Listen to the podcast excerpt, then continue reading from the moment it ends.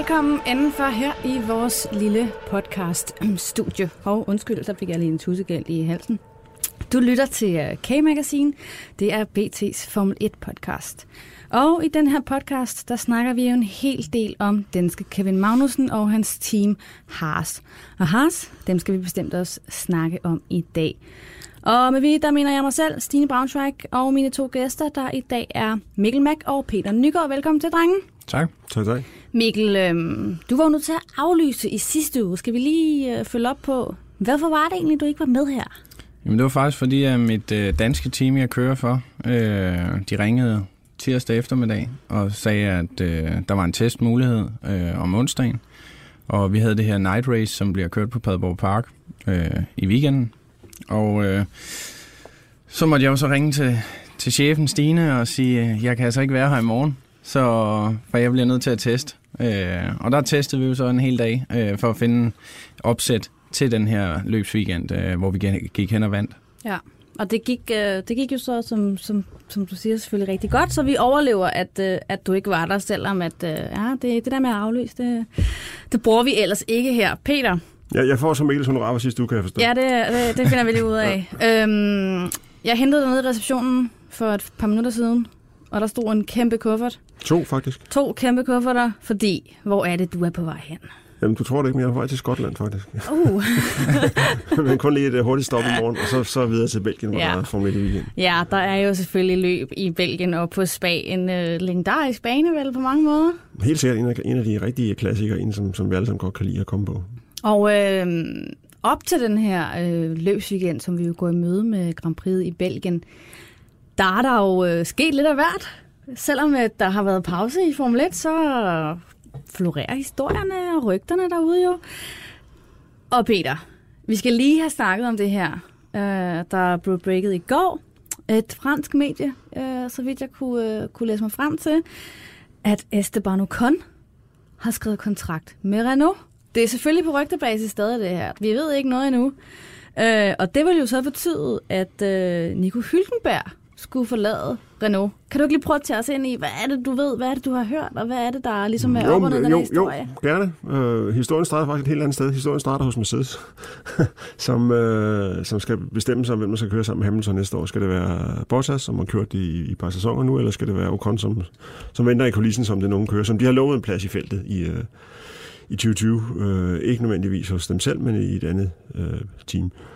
Og alt tyder på, at de har besluttet sig for, for Bottas, øh, ikke mindst på grund af, at Hamilton helst vil have en, øh, en, en kører, han, han kender, og en kører, han har, han har kontrol over. Det tror jeg ikke, han har over Ocon.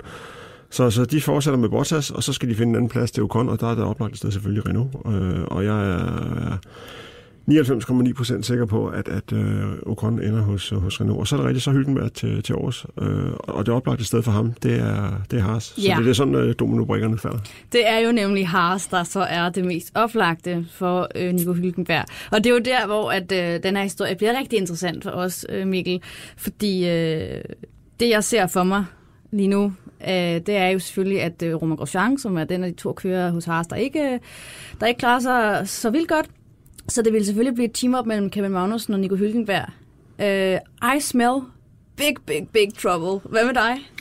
Jamen, øh, jeg ser det faktisk som noget positivt. Jeg kunne rigtig godt tænke mig at se det. Øh, og alt det her, hvis man fjerner alle de her ting, så tror jeg faktisk, det kunne gøre begge kører endnu bedre.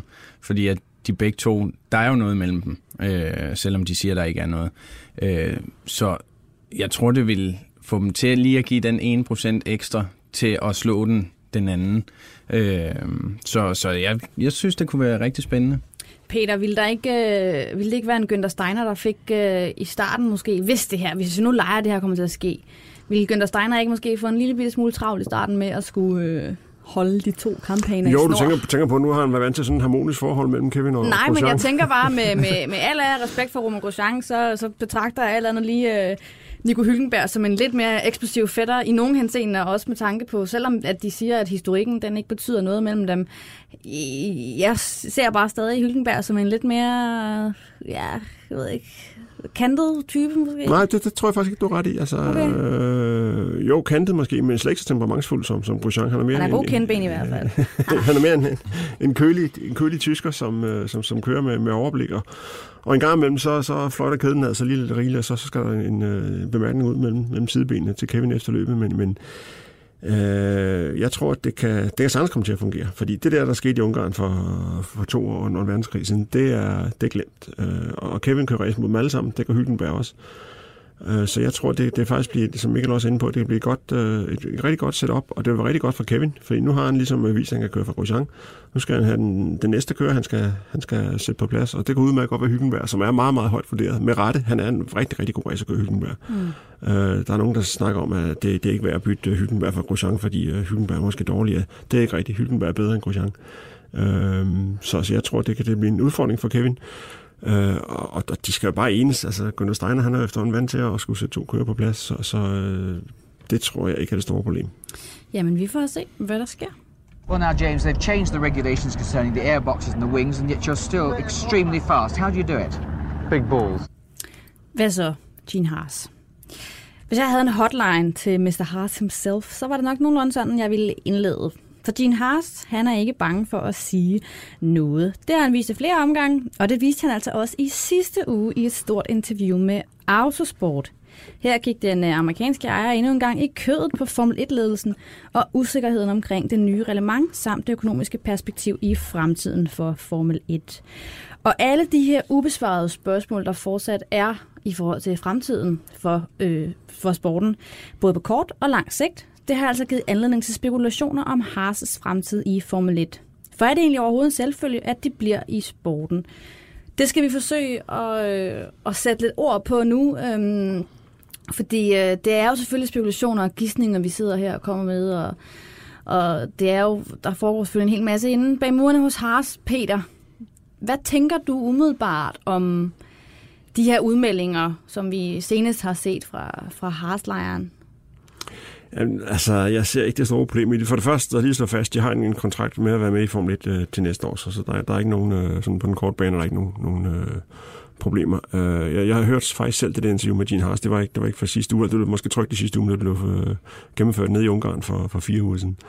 Og der, det var et øh, konkret spørgsmål om, om, øh, om Haas kunne, Haas kunne overveje, eller kunne måske trække sig ud. Og, og der, selvfølgelig skal Jean som en franskmand sige, øh, det er der en mulighed. Han kan jo ikke bare sige nej, fordi så, så er han ligesom inde i, øh, lukket ind i en, i en fældnormal op i et hjørne.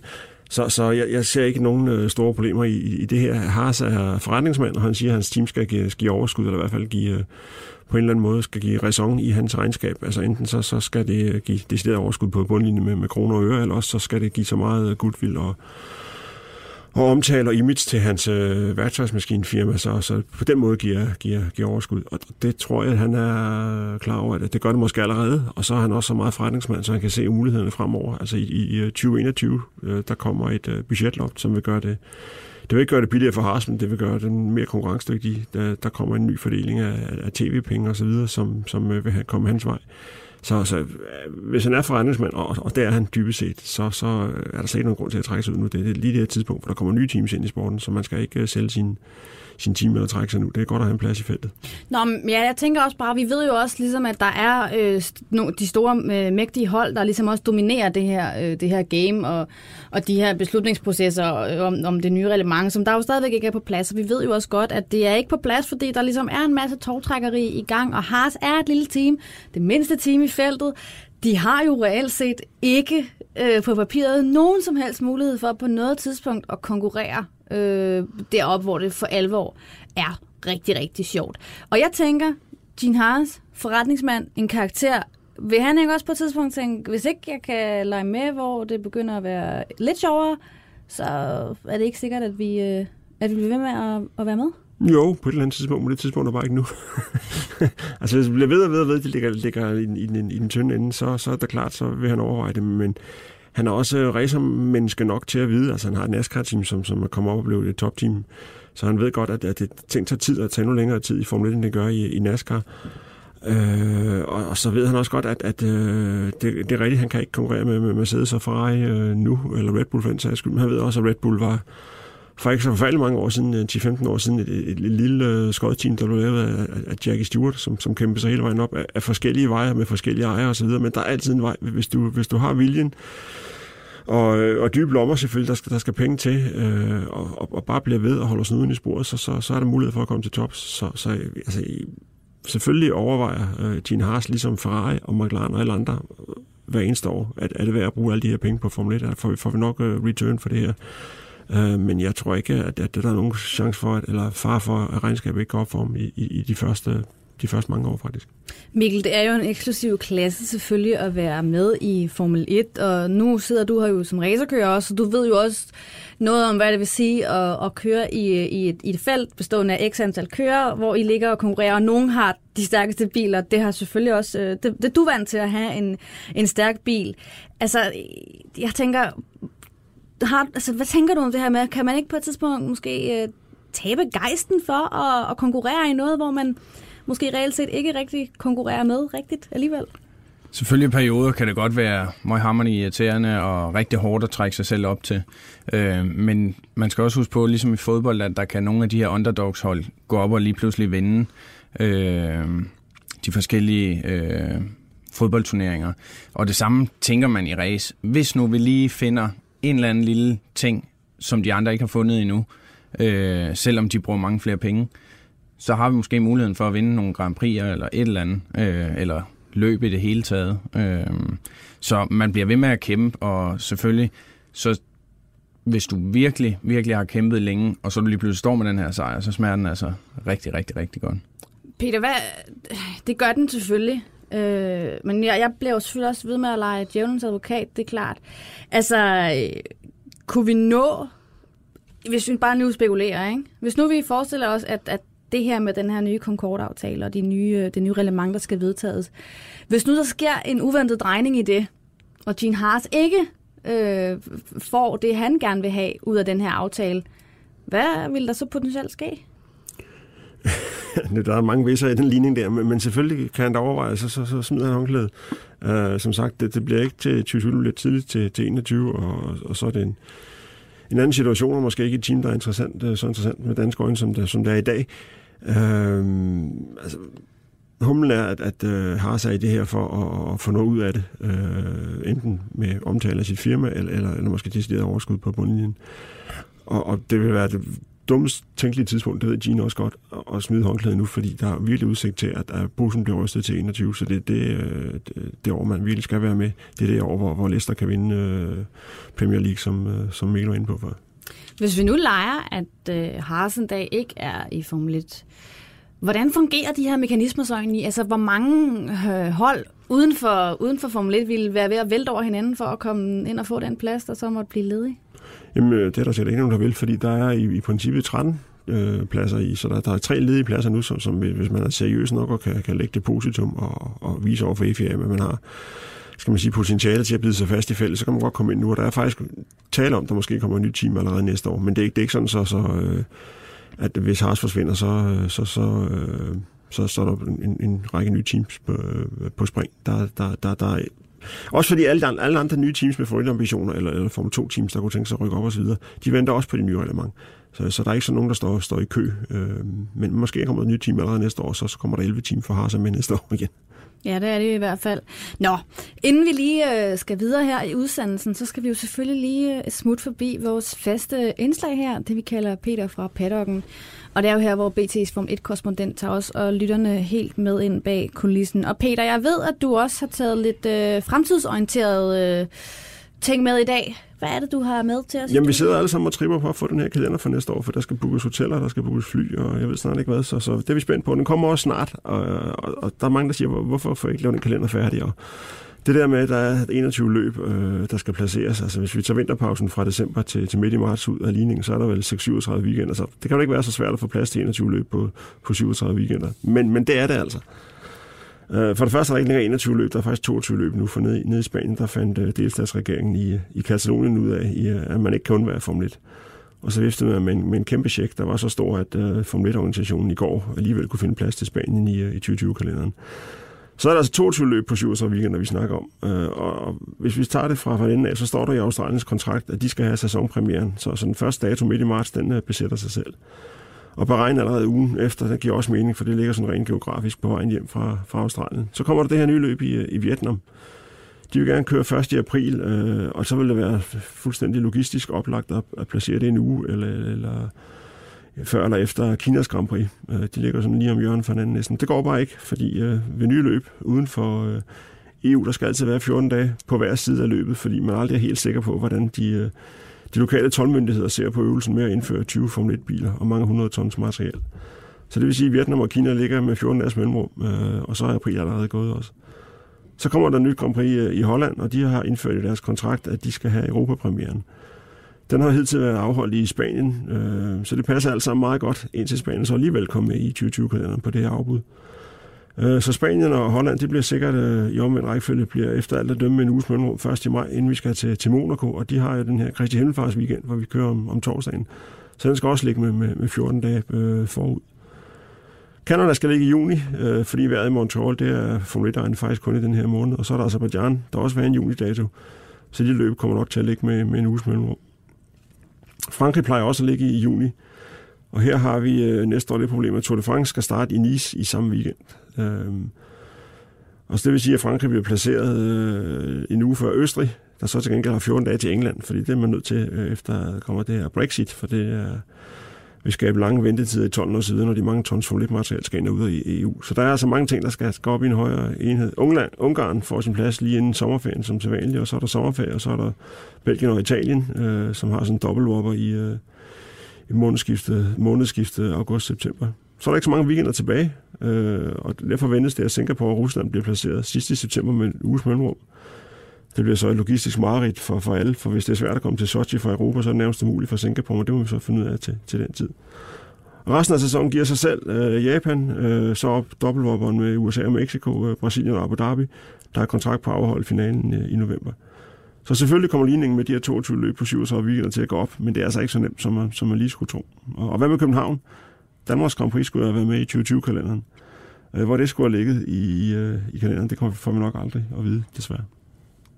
Racing, competing, is in my blog. Nå, det vi skal snakke om nu, det er faktisk en lytter, der sidder derude, der har foreslået det her via vores øh, Facebook-side. Og tusind tak for det. Bliv endelig ved med at komme med gode forslag til ting, I gerne vil have, vi snakker om. I kan enten sende den til mailen stia eller skrive til BT Sport på Facebook. Nå, de her. Vi er jo mange, der ser Formel 1-løb. Vi er nok også mange, der ser kvalifikationerne op til løbene. Og hvis man er virkelig skarp, så ser man selvfølgelig også samtlige træninger. Men det er jo langt fra det eneste, der finder sted, når en løbsweekend er i fuld gang. Teammøder, pressemøder, fanevents, pressesancer, interviews og meget, meget mere. Så nu skal vi altså forsøge at give lytterne et lille indblik i, hvad foregår der også, når man er ude til en løbsweekend. Og i dag, der har vi jo en racerkører, der ved, hvad det vil sige at være ude til en løbsweekend, og med alt, hvad der tilhører. Øh, så inden vi lige vender os mod Formel 1, Mikkel, kan du ikke lige prøve at forklare mig først, når du ved, okay, nu skal du afsted, du skal ud og køre, hvad er det så ligesom for en proces, der går i gang op i hovedet på dig? Jamen, allerede ugen op til, så, så begynder jeg i hvert fald, uden selv at lægge mærke til det, at gå mere og mere ind i mig selv og tænke mere og mere over den her weekend. Øh, men når jeg kommer på banen, så er det første, vi gør, det er at lave sådan en gameplan for, for hele weekenden. Og det er bare en plan, for det er meget sjældent, at den her plan den kommer til at holde. Øh, men så lægger du en strategi for, hvad skal vi have testet i de her træningspas, vi har. Øh, der skal vi både have fundet et kvalsetup, et løbsetup. Vi skal have fundet ud af, hvad så hvis det er regnvejr, hvad gør vi, og hvordan skal vi fordele køretid og så videre. Øh, er der forskellige dæk, så skal vi have testet alle dækkene. Øh, så der laver du sådan en hel plan for hele weekenden inden kval. Øh, det, det er første step på vores. Øh, når så er vi færdige med de her træninger, så sætter vi os igen, og så laver vi en ny plan. Hvordan skal kvalden foregå? Og så regner vi så på, hvordan den skal foregå, og bliver enige om det. Øh, og selvfølgelig går man ud efter det bedst mulige øh, mulighed, der, der, der kan foregå. Når så kvalden er kørt, så ser du, hvorhen starter vi. Hvem starter ved siden af, er også noget, du lægger meget mærke til, for I, du kender alle kørende i feltet, så du ved, at ham der, han kører hårdt i starten, eller ham der, han efter tre omgange, så begynder de at kæmpe med dækkene, og så videre, og så videre. Og så finder du ud af, om vi tager starten sådan her, øh, og kører sikkert, eller virkelig pres på. Og så er det så at du har resten af planen, og så har du så alle de her muligheder for at snakke over radioen, mens vi kører os, øh, så vi hele tiden er up to date. Og når alt det her så ligesom er, er på plads, der, der, I, I har jo ligesom også noget tid, I, øh, I, I, I bruger øh, om, ja, omkring den, øh, den pågældende bane, I skal mm. køre på. I sover på nogle hoteller, går jeg ud fra, og ja. der er også nogle, nogle fans, der se de her events. Hvad, hvad får du ligesom, når, når, du ikke, når det ikke handler om, hvad for et setup I skal have, eller hvad for en strategi I lægger for, for løbet, hvad laver du egentlig så? Jamen, øh, meget af tiden den går på at spise rigtigt og drikke rigtigt, sådan så din krop er fysisk klar til, til den her udfordring, den skal stå over for hele weekenden. Øh, ved siden af det, så har du så, hvis der kommer en teamejer fra USA, så skal du også lige have tid til at sidde og snakke med ham og hans kone øh, og hans gæster. Øh, og så er der jo så alle de her fans, som løber rundt os, og dem bruger vi øh, også tid på at gå ud og snakke med og vise dem bilen og sætte dem ind i bilen og prøve at give dem en god oplevelse. Ikke? Øh, men så er det også at komme hjem på hotellet i god tid, sådan så du ikke kommer for sent i seng. Øh, og så går tiden faktisk bare med, at du ligger på dit eget hotelværelse alene og har en masse tanker, smider noget på Netflix eller et eller andet, øh, for at få tankerne et andet sted hen. Peter, øh, jeg forestiller mig, at øh, det her ting, Mikkel nævner med, hvordan racerkører, de ligesom går ind i sig selv og, og ligesom skal lige samle tankerne. Det er sådan set også sådan, det foregår. Øh, for Formel 1-kører, det handler også om at, at samle sig selv. Men hvad handler det egentlig om for, for dig, når du er afsted? Altså, hvordan... Øh, hvad, kan du ikke bare lige give et kort oprids af, hvad, hvad, er, hvad, hvad byder sådan en weekend på, at ting, der ikke handler om det at sidde og se kvalifikationer og race? Det overgiver af pinmad og champagne og fotomodeller. det lyder nej, ikke dårligt. Nej, nej det, er, det er benhårdt arbejde, og vi skal jo selvfølgelig i en vis grad er vi afhængige af den plan, som, som Mel snakker om, at teamet har lavet. Altså, når, når, når Magnussen indkalder til, til pressebriefing, så, så står vi der, øh, og, og når, når bilen er på banen, så, så skal vi selvfølgelig overvære det, og, og når der er preskonferencer, så vi er meget afhængige af, hvad skal man sige, et fast program. Der er ikke, der er ikke meget fritid i, øh, i, i det. Altså, det er... Det, det, det, det lyder som en drømjob, det er det også. Jeg holder meget af mit arbejde, men det er altså benhårdt arbejde de her weekender. Jeg er virkelig øh, træt udmattet, når jeg kommer hjem efter sådan en weekend. Hvad foregår der egentlig, sådan, når du, øh, når du så, du, du følger jo selvfølgelig Kevin Magnussen tæt, øh, og så er der andre journalister, der måske følger Mercedes og Hamilton. De britiske journalister følger selvfølgelig øh, Hamilton enormt tæt, men der er jo journalister fra hele verden, der følger øh, mange forskellige typer af kører. Øh, øh, kan du prøve at, at fortælle lidt om, hvad, sådan, hvad er det for nogle typer af, af møder, man sidder til? Hvad er det, man, man ligesom får nogle pressesancer? Hvad er det ligesom, der, hvem hører man på at snakke? Hvem kommer ud og briefer? Jamen, alle, alle, øh, alle teams har en, øh, nu om dagen en, en øh, chance, faktisk hver dag, hvor, hvor kørende er til rådighed i øh, typisk i 5 eller 10 minutter. Øh, mange gange så er der delt op, så der er 5 minutter til, øh, til tv, og så 5 minutter til, til, til printpressen. Øh, pressen. Øh, og, og det, øh, man kan selv se, hvis der er øh, 10 teams med, med to kører, og måske også en teamchef, så, så er der pludselig mange slots, der skal passe sammen, og mange gange så ligger de også på samme tid, så, så hvis øh, vi skal vælge mellem øh, Magnussen og øh, Lance Stroll, så vælger vi selvfølgelig Magnussen, hvor kanadierne vælger den anden vej, så, så det, det giver næsten øh, sig selv så går der faktisk også meget tid med, nu snakker om, at de her engelske journalister og andre journalister fra, fra andre lande, øh, alle, der har været med i gamet i, i mange år, de, de øh, opbygger sådan et netværk blandt øh, kollegaerne, folk man kan stole på, og, og det er der, mm, jeg mange gange får mine min gode historie, min insight-viden ved, at jeg taler med øh, finske journalister om, at Bottas har forlænget med Mercedes for eksempel. Det ved de øh, ligesom jeg vil vide, at Kevin har forlænget med Haas før. før de ja, vidste. også fordi du kan jo ikke nå ja. rundt og, nej, og snakke nej, med alt og alle. Og, altså. og det er så et netværk, som, hvor man skal selvfølgelig finde nogle, nogle folk, man, man stoler på, man ved, der, der er troværdige, fordi der, der, der er ikke nogen, der slader og snakker så meget som, som Formel 1-journalister, og, og mange af dem, øh, det er så ikke dem, der er med i mange år, men der kommer fra tid til anden nogen, som, øh, som gør sig meget klog på, når de ikke har forstand på, for det rent ud. Ja. Og de bliver selvfølgelig hurtigt side fra i de her netværk, øh, men, men det, det, det er guld værd for, for, for Formel 1-journalister der at, at udveksle øh, viden og, og, og ja, altså nyheder med hinanden. Og når der så skal, skal til at base op til det her løb, og Kevin Magnussen selvfølgelig går... Han, starter for pole, ja. Han starter for pole. Ah, det, ja, fuha, tænk en gang, hvis han gjorde. Det kunne da være fantastisk. Nej, anyway. Øhm, når de her forberedelser ligesom er i gang, og du kan mærke, du følger ham jo selvfølgelig hele weekenden og snakker med ham med flere omgange. Hvad er det for et, øh, ud fra hvad du fornemmer, og hvordan du kender ham, hvad er det ligesom for nogle ja, for en rutine, øh, Kevin Magnussen går igennem i løbet af sådan en løbsweekend? han går også meget ind i sig selv, øh, og allerede inden weekenden, øh, der, der er tidspunkter, hvor, hvor, han, hvor han er helt væk, og hvis man, hvis man lykkes at, at få træne op i et hjørne og snakke med ham, så er det eneste ord, og man kan se øjnene, de er det helt andet, eller hovedet er et helt andet sted, end det, det han svarer på.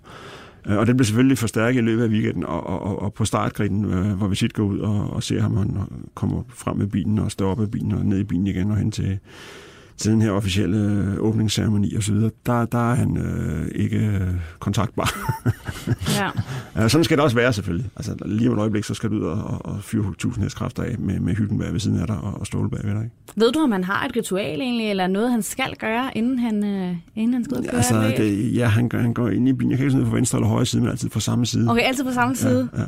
Ved, kender du egentlig til andre altså nogle typer af lidt overtroiske ritualer, der er i feltet, eller, Jamen, eller har været Schumacher skulle altid have det lille armbånd med hans datter havde lavet til ham, da hun ja. i børnehave, tror jeg. Og, altså, sådan, der, er altid, øh, der er altid en lille smule, smule overtro, eller jeg ved ikke, om man kalder det overtro, men sådan noget, som, som det bliver sig selv ind, det kan i hvert fald ikke skade, at jeg gør det her igen, ja. for det, det, det, var det, jeg gjorde, da jeg vandt for tre år siden. Det er lidt ligesom, når fodboldspillere skal have den ene eller den anden støvle Præcis, på først. Ja. Og Mikkel, er der noget, du gør som ja, en fast? Må vi høre det? Jeg har faktisk rigtig, rigtig mange ting, okay. og jeg prøver på at, at vende mig af med det.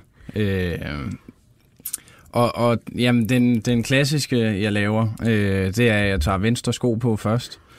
øh, og så øh, skal højre sko bindes først. Okay, ja, jeg med. Så venstre på, højre på, bind højre, bind venstre. Ja. Okay, stærkt. Så, og så en masse andre, men det, det En masse andre, okay. Dem gemmer vi. Dem gemmer vi til en anden god gang. Jamen, det lyder meget spændende. Det, er, det tænker jeg, Peter, du har vel ikke nogen ritualer, du skal lave, når du bare har så at sige, bare er afsted som journalist. Altså, sådan, der er vel ikke, øh, men du får vel nogle vaner af en eller anden, en eller anden art også? Jamen, det, det følger jo et, et mønster, men, men øh, jeg står altid og, og får ved at starten, jeg tror, i det første sving. Ja, og der, der blev sådan, jeg ved ikke, om det er en vane, eller, men jeg, jeg altid husker mig selv på, at det her det er egentlig meget fedt, fordi når du gør det 21 gange om året og har gjort det i, 25 år, så, så kan det hurtigt blive en rutine. Men, men lige det der, du kender også de der sidste tre minutter før starten går, mm. den stillhed, der falder over banen osv., og det skal man lige huske sig selv på. Det er altså noget fantastisk, du oplever i øjeblikket.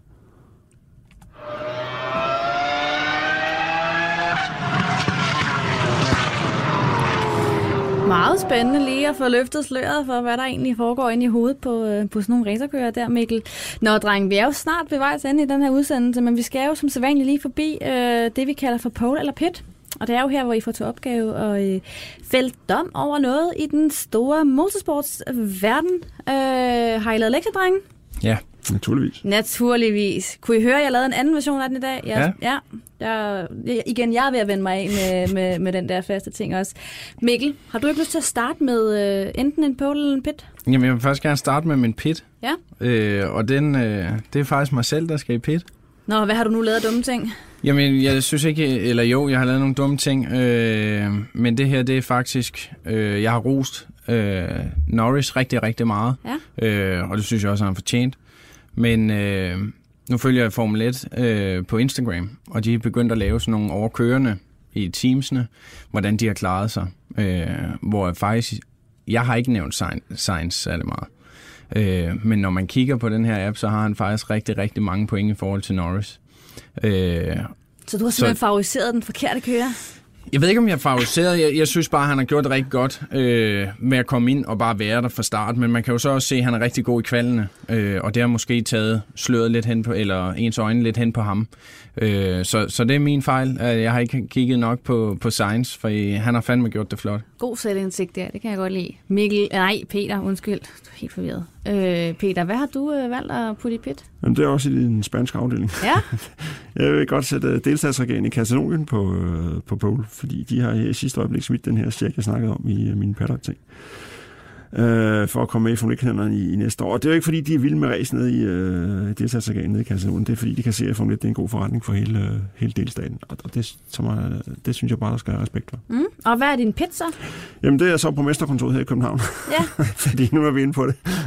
og jeg ved godt, det er vand under broen, og det sker, og det er overstået, det er ærgerligt osv. Men, men lige de her dage, hvor vi snakker 2020-kalenderen, og, og, og, det spanske Grand Prix har, har fået Danmarks plads måske, der kan jeg stadig godt blive lidt bitter over, at vi ikke skal opleve Magnussen og Company nede på hos Andersens Boulevard. Mikkel, skal vi ikke slutte af med din poll så? Det kan vi sagtens. Øh, og det er faktisk til den her Formel 1-app, eller Formel 1-konto øh, på Instagram.